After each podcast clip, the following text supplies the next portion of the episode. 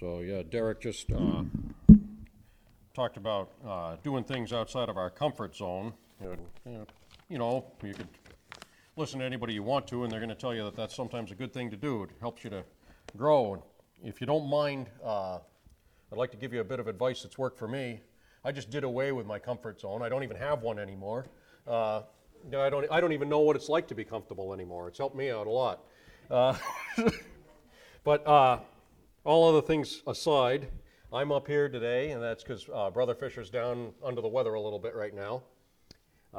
And I got the word on that as we were preparing to go out to Word of Life.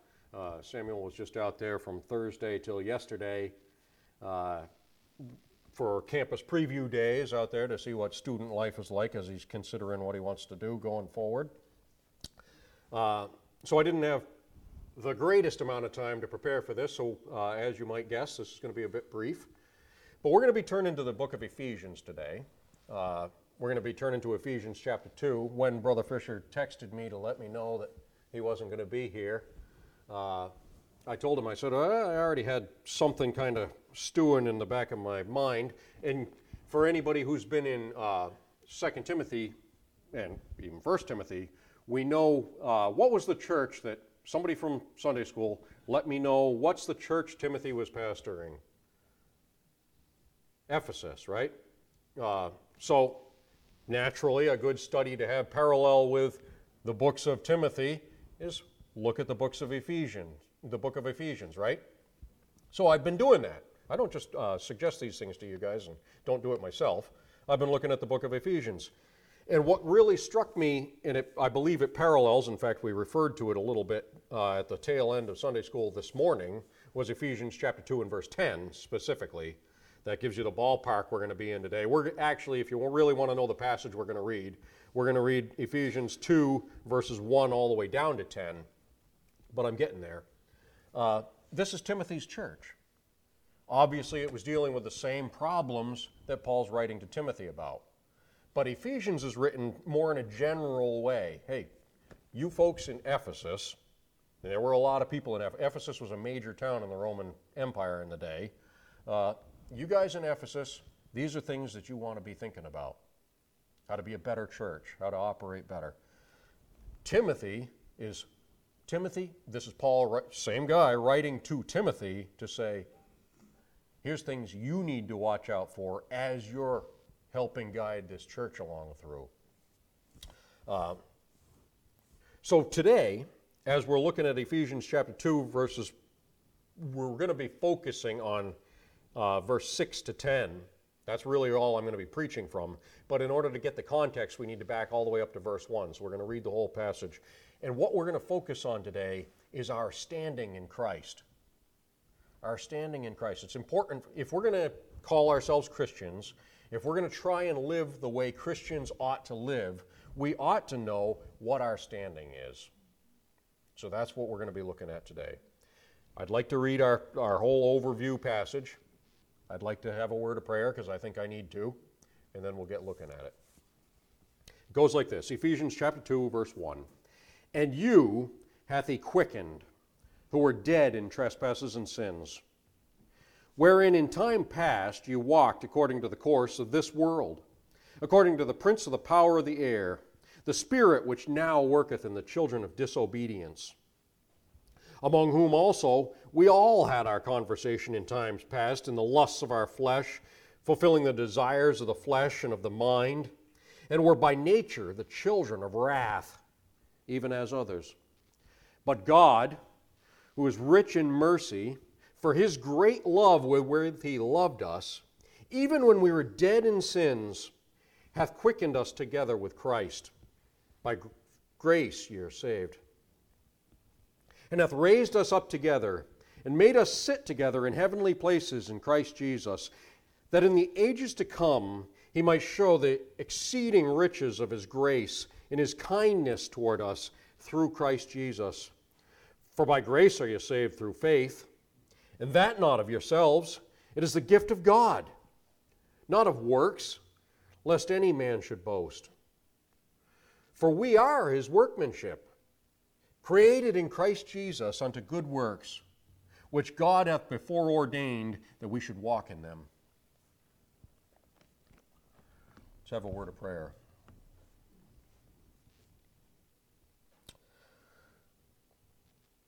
Lord, I do thank you for the privilege of being your workmanship.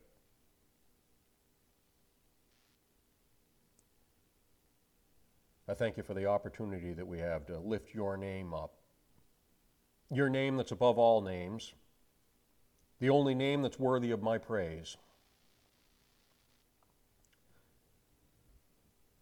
Help me to be able to glorify that name and to bring honor to it. It's in that name I pray. Amen. So as I say today, I want to focus on Ephesians chapter 2, verses 6 to 10. And as I say, the title would be Our Standing in Christ and our responsibilities that come in light of that standing. But in order to properly understand it, we needed to read the whole context of what Paul's saying in this passage. If I jumped right in verse 6, it says, and hath raised us up together and made us to sit together. We're jumping right in the middle of a thought. So we can't do that. This is one of Paul's very famous, very complex passages. I didn't actually look it up, but I believe that this is the longest sentence in the Bible. The passage here, I think I'm jumping right in the middle of one of the longest sentences in the Bible. Paul's famous for that. And he's given a list of the blessings that we have in Christ. I really only have time to preach one aspect of it today. I really only had time to prepare for preaching one little section of it. And it's right in the middle of his thought. But as we start at verse 1, we see some of the things that God has done. He's taken us from a state of spiritual deadness. That's what he says, and you hath he quickened. He's made you alive. He's taken us from a state of spiritual deadness, and he's made us alive in him. That alone is quite a thought. And he did that for no other reason than because he is rich in mercy and loves us so much.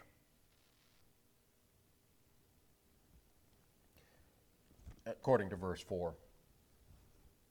Now recently, very recently, I've had to have some dealings with someone who's very bitter toward God. Somebody who's very bitter toward God.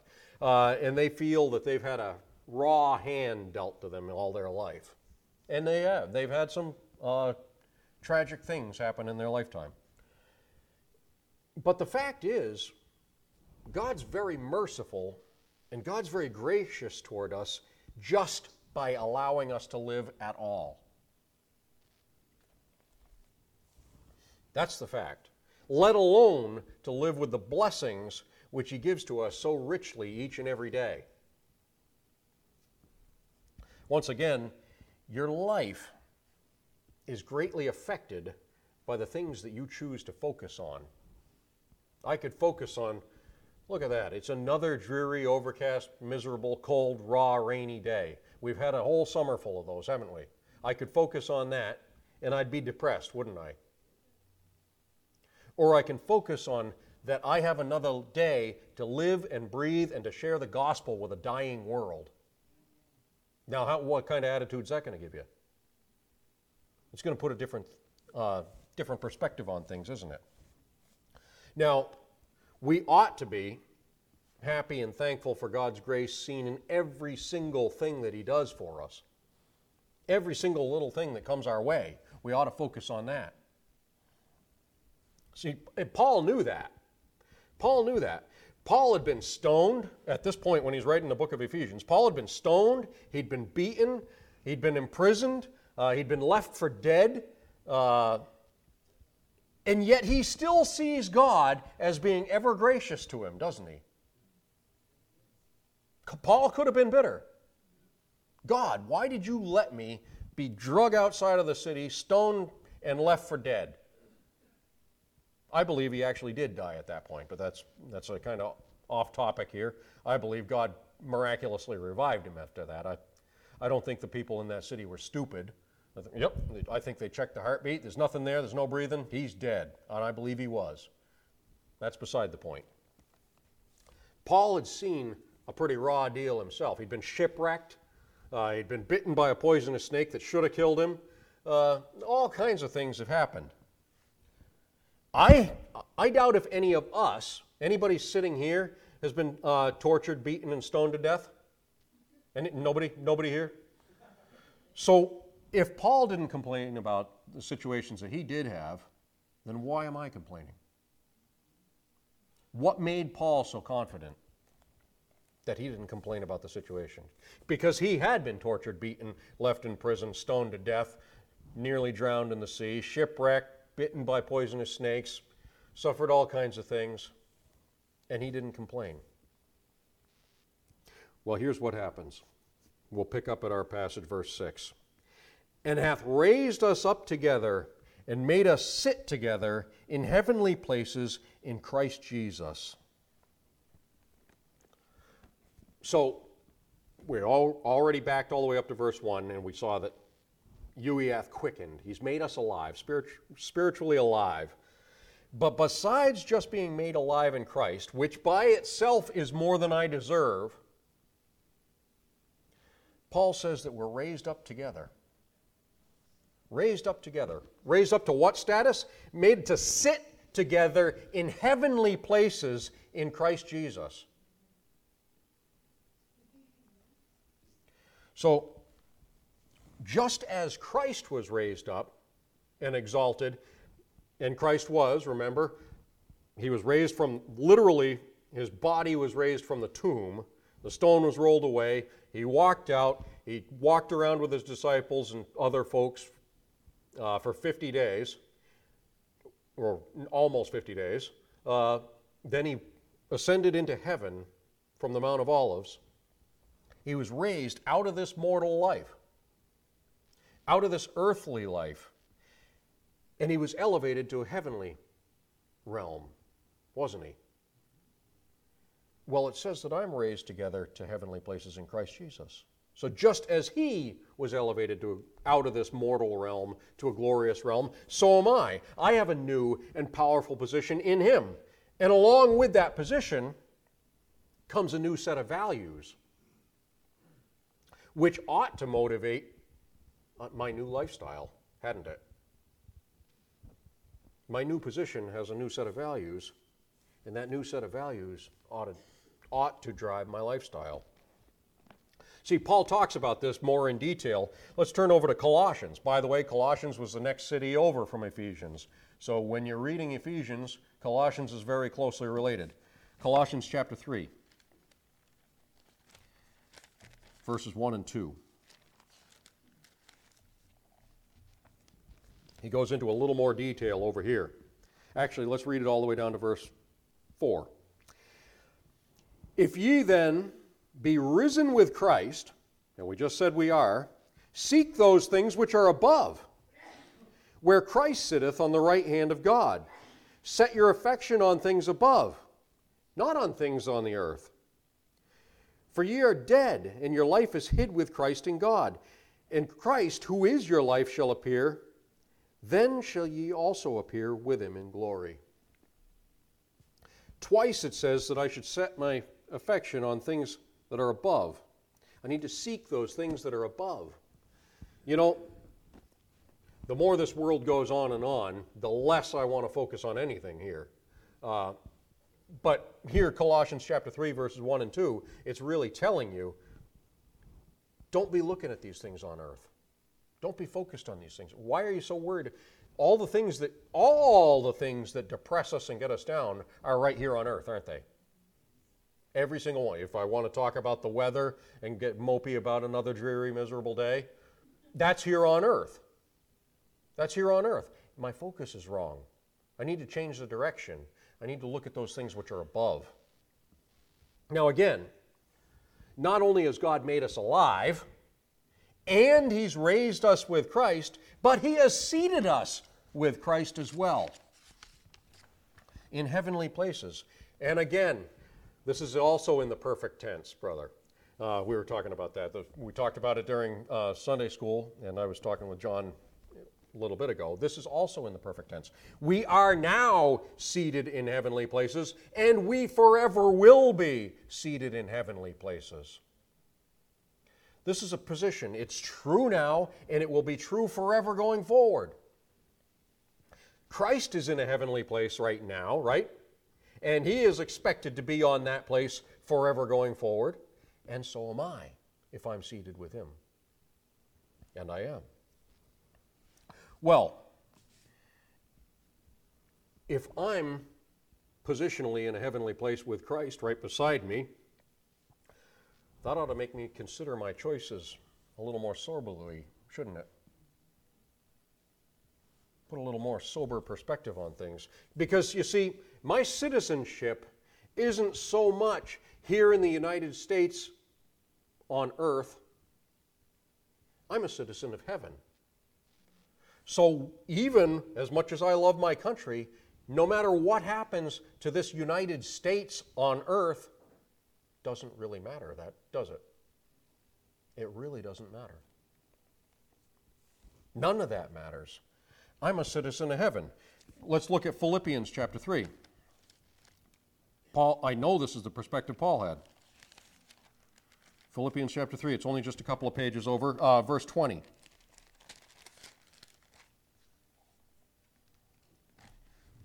He says, "For our conversation is in heaven, from whence also we look for the Savior, the Lord Jesus Christ." And he goes on to talk about what our bodily resurrection is going to be like. Oh, let's look at it. "Who shall change our vile body, that it may be fashioned like unto his glorious body, according to the working whereby he is able, even to subdue all things unto himself." I wasn't going to read that verse, but that right there ought to encourage you as well. See, Christ is the exalted Son of God. He's the Son of God, and he is now exalted to sit on a throne in heaven. Positionally, that's where he is. You and I are also exalted as sons and daughters of God, too. Isn't that a blessed thing? Right there with Christ. You see, what God has done for you and I is really no different than what he did for Jesus on that very first Resurrection Sunday, is it? Christ died physically, right? Nailed to a cross, he died, he suffered, he bled out, took his last breath, he was dead. Dead. 3 days later, that body was revived, it was made glorious, the stone was rolled away. I know that the body was made glorious because the wounds weren't bleeding anymore, and he was able to walk through locked doors. Now, I was dead spiritually, but the end result is exactly the same. This body hasn't been resurrected yet. It hasn't been restored to, I can't walk through walls. I can't walk through locked doors yet. But spiritually, it's exactly the same. The same almighty power of God that could make the body of Christ rise up out of that grave, roll back the stone, and allow him to minister to others is the same power that you and I have working through us as his witnesses. So let me ask a question. If that's true, and it is, what do you have to fear from this world? The Romans could put Jesus to death, drove spikes through his mortal body, and killed him. What could they couldn't, they set a guard up to keep him in the grave, and that guard couldn't do anything to his risen body, could it? They couldn't do anything to his risen body. They could lock doors to keep other people out, but that didn't stop his risen body, did it? That same power enables you and I to share the gospel with this dead and dying world around us. What can this world do to stop that? Yep, they can put this body to death. Yes, they can. But that's all. That's all. And you know what? That's not too big a deal to me anymore.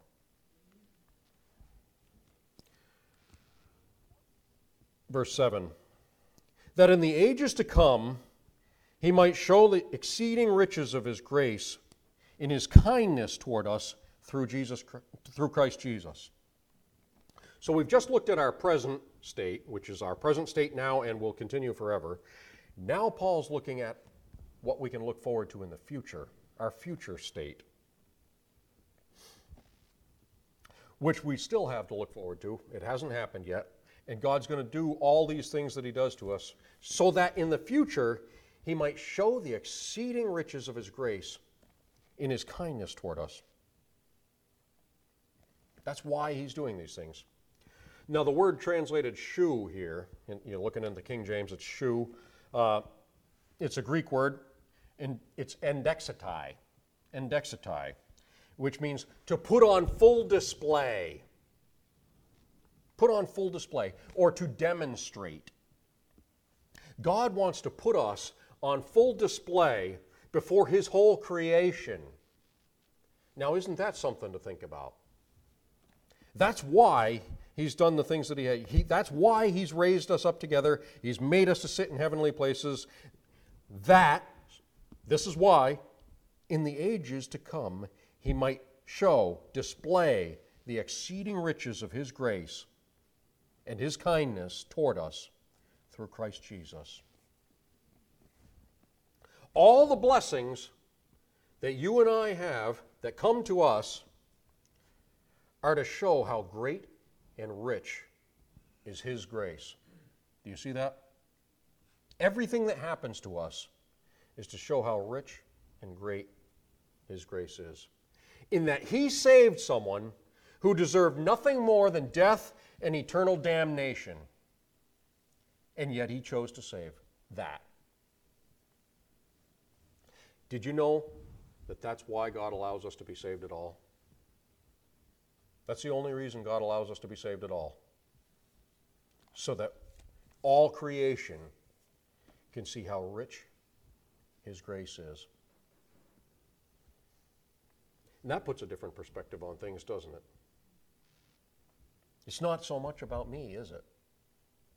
Now this word kindness here, it's a Greek word, it's Christotetai. It means that which is appropriate or that which is suitable. So let's think about that for a minute.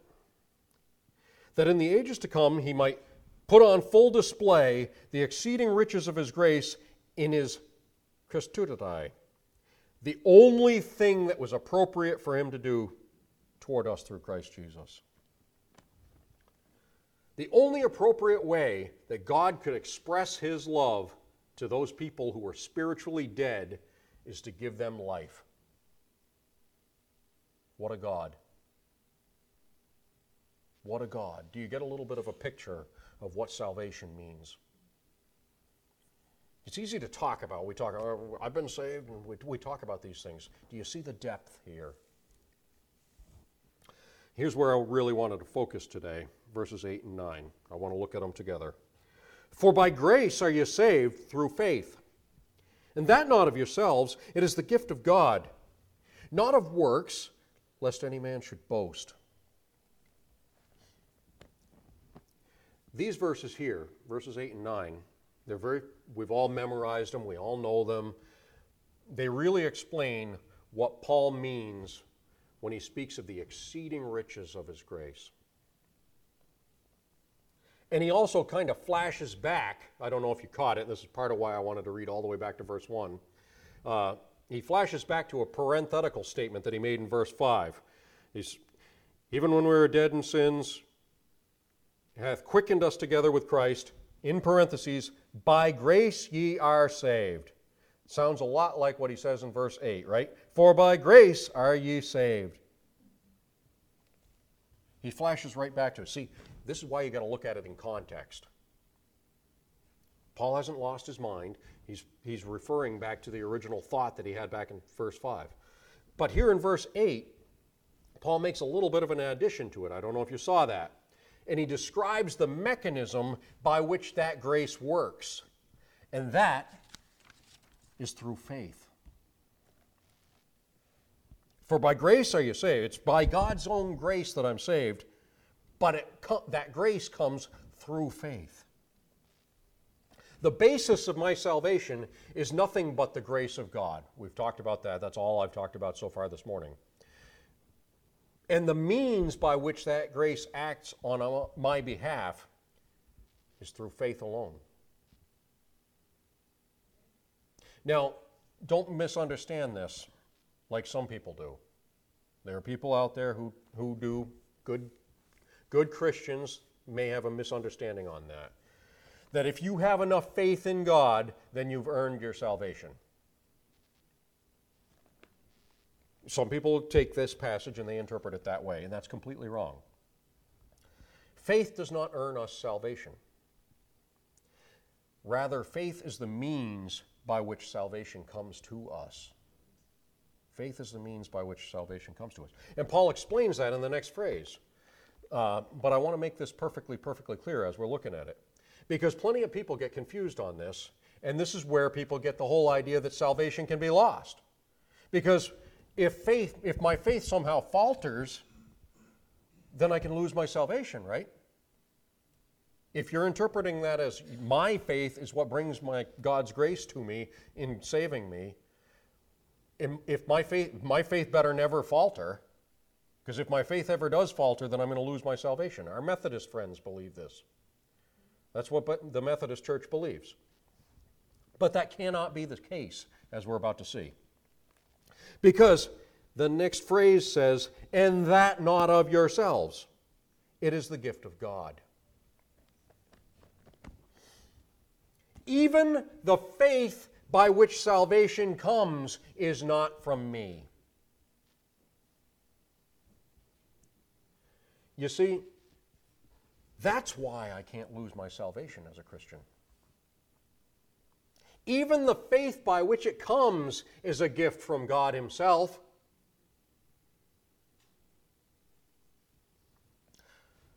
We never could have saving faith if God didn't give it to us first. So let's think back. The grace is from God. The salvation is from God. And the faith by which that salvation comes is from God. So how much of it do I put into it? Nothing. Nothing. And that comes even more clear, if you need it to be clarified even more, that's what verse 9 is all about. Not of works, lest any man should boast. Do you realize that if it were my extraordinary faith that made the way for my salvation, then I would have something to brag about, wouldn't I? Well, I had enough faith, God was obliged to save me.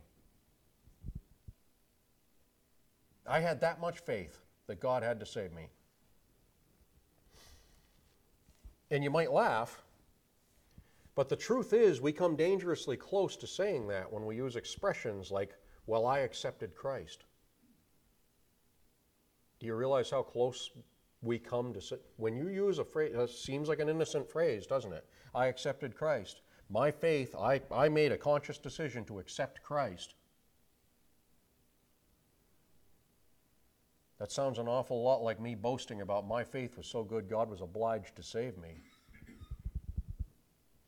God's not beholden to anybody. We talked earlier about how He is sovereign. He is the Lord of all creation. There is no one that tells Him what He should and should not do.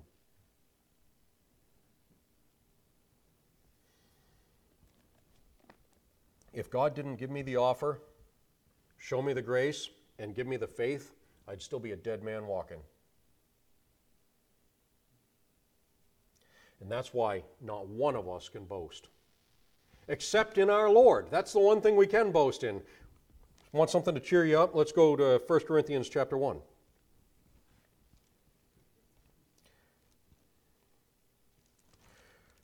First Corinthians chapter 1, verse 31. And I'm actually going to back all the way up to verse 30.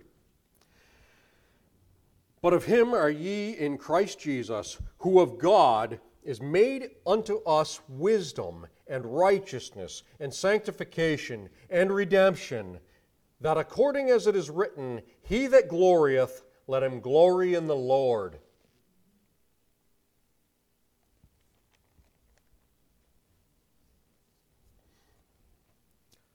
So that brings us to verse 10, back in Ephesians chapter 2, which is the verse that I was looking at in Second Timothy class, and which spawned all of this that we're looking at today. So we're going to wrap up with verse 10. We're almost done. For we are his workmanship, created in Christ Jesus unto good works, which God hath before ordained that we should walk in them.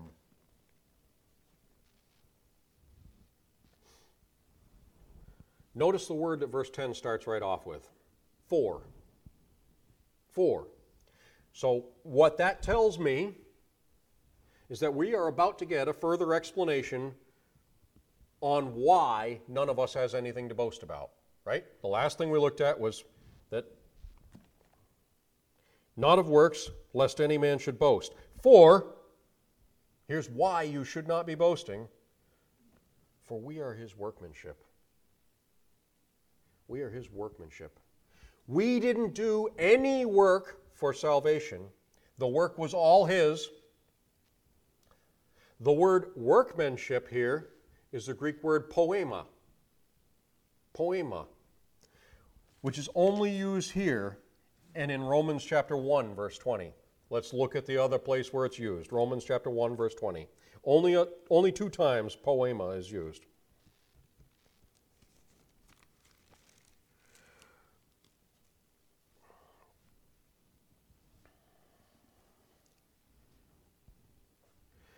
For the invisible things of him from the creation of the world are clearly seen, being understood by the things that are made. That's poema. Even his eternal power and Godhead, so that they are without excuse.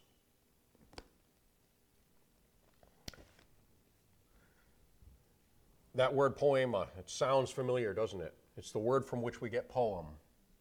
It refers to what it literally means is a magnificent work of art, a masterpiece, somebody's magnum opus. It's the masterpiece. It's the best piece that this particular artist ever made. We are his poema. It's different than the word that's used to describe human works. The word used to describe human works is ergon. We talked about that in Sunday school a couple of weeks ago. And that's from which we get a word to describe effort-producing work is erg. From your high school physics class, you learned about ergs. You may not remember that anymore, but do you realize that you and I, as believers, are God's masterpiece on display? The greatest thing that God considers himself to have ever done is to save humanity.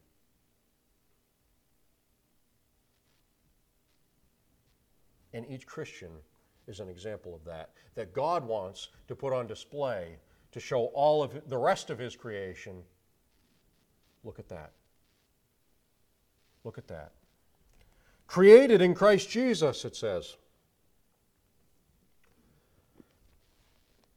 But more than just a painting to be hung on a wall, you know, I can go down, I could go down this afternoon if I wanted to the Boston Museum of Fine Art, right? And I could look at paintings on a wall or sculptures standing in a corner. And they're great. Some of them are beautiful. Some of them not so much. But they're not really serving any purpose, are they? Other than my pleasure at looking at them. They're just a painting on a wall. Just a statue in a corner. More than just a painting to be hung on a wall, we're created with a distinct purpose, do you see? We're a masterpiece that's created in Christ Jesus unto good works. Unto good works. Do you see the transition here? Our salvation cannot be achieved by good works. But our salvation is supposed to result in good works. That's like what Titus chapter 2 and verse 14 says. Let's take a look at that. We got lots of time. Let's look at a couple of verses in Titus. Titus 2 and 14 says this. I'm jumping in the middle of a thought. We're talking about Jesus Christ, who gave himself for us, that he might redeem us from all iniquity and purify unto himself a peculiar people, zealous of good works. Zealous of good works. Skip down to chapter 3 and verse 8. This is a faithful saying, and those things I will that thou affirm constantly, that they which have believed in God might be careful to maintain good works. These things are good and profitable unto men. Sounds similar, doesn't it? Created to do good works. Notice something else about these good works that we're to do. They are works. Oops, I lost my verse. There it is. They are works which God hath before ordained that we should walk in them.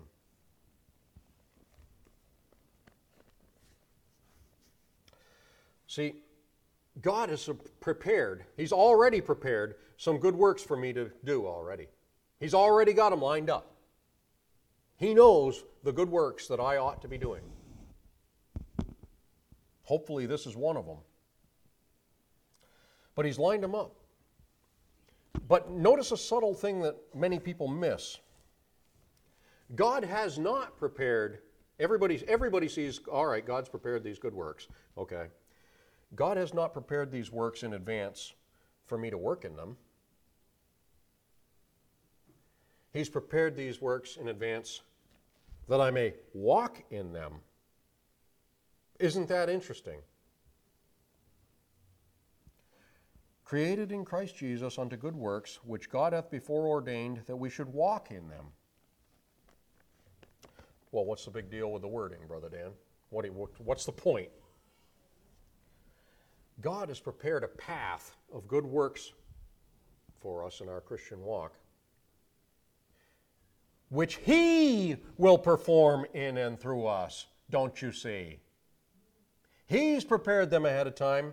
He's laid them out. He is going to do the work. Even that I can't do.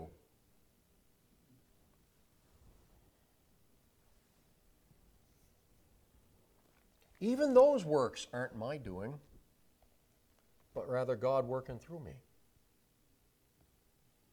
And that's like what we read when we go to Philippians chapter 2 and verse 13. This, I promise this will be the last reference I want to have you look up. Philippians 2:13. For it is God which worketh in you, both to will and to do of his good pleasure. You see, it helps to keep things in proper perspective when we begin to realize that there's absolutely nothing that we can do. Period. Not just for my salvation, there is absolutely nothing that I can do. That's all there is. Even as a saved believer, there is absolutely nothing I can do. I am utterly powerless without God's enabling. It's kind of like a glove sitting on the floor. The glove can't do anything until there's a hand in it. So let's wrap this up. I've gone on long enough. It's time to bring it home.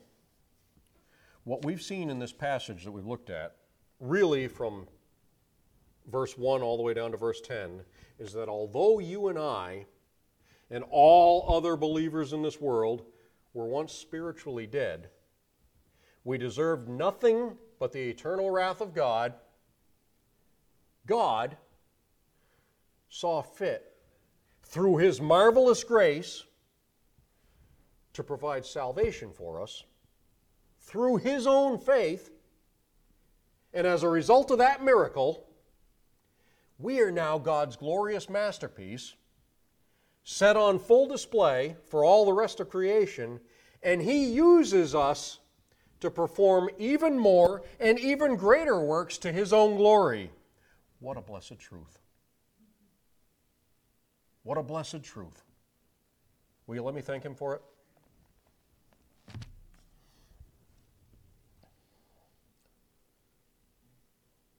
Lord, we do thank You this morning. Your kindness and Your grace is unsearchable. You are an almighty God. You're the only sovereign over all creation. Help us to share with this world around us just how great Your grace is,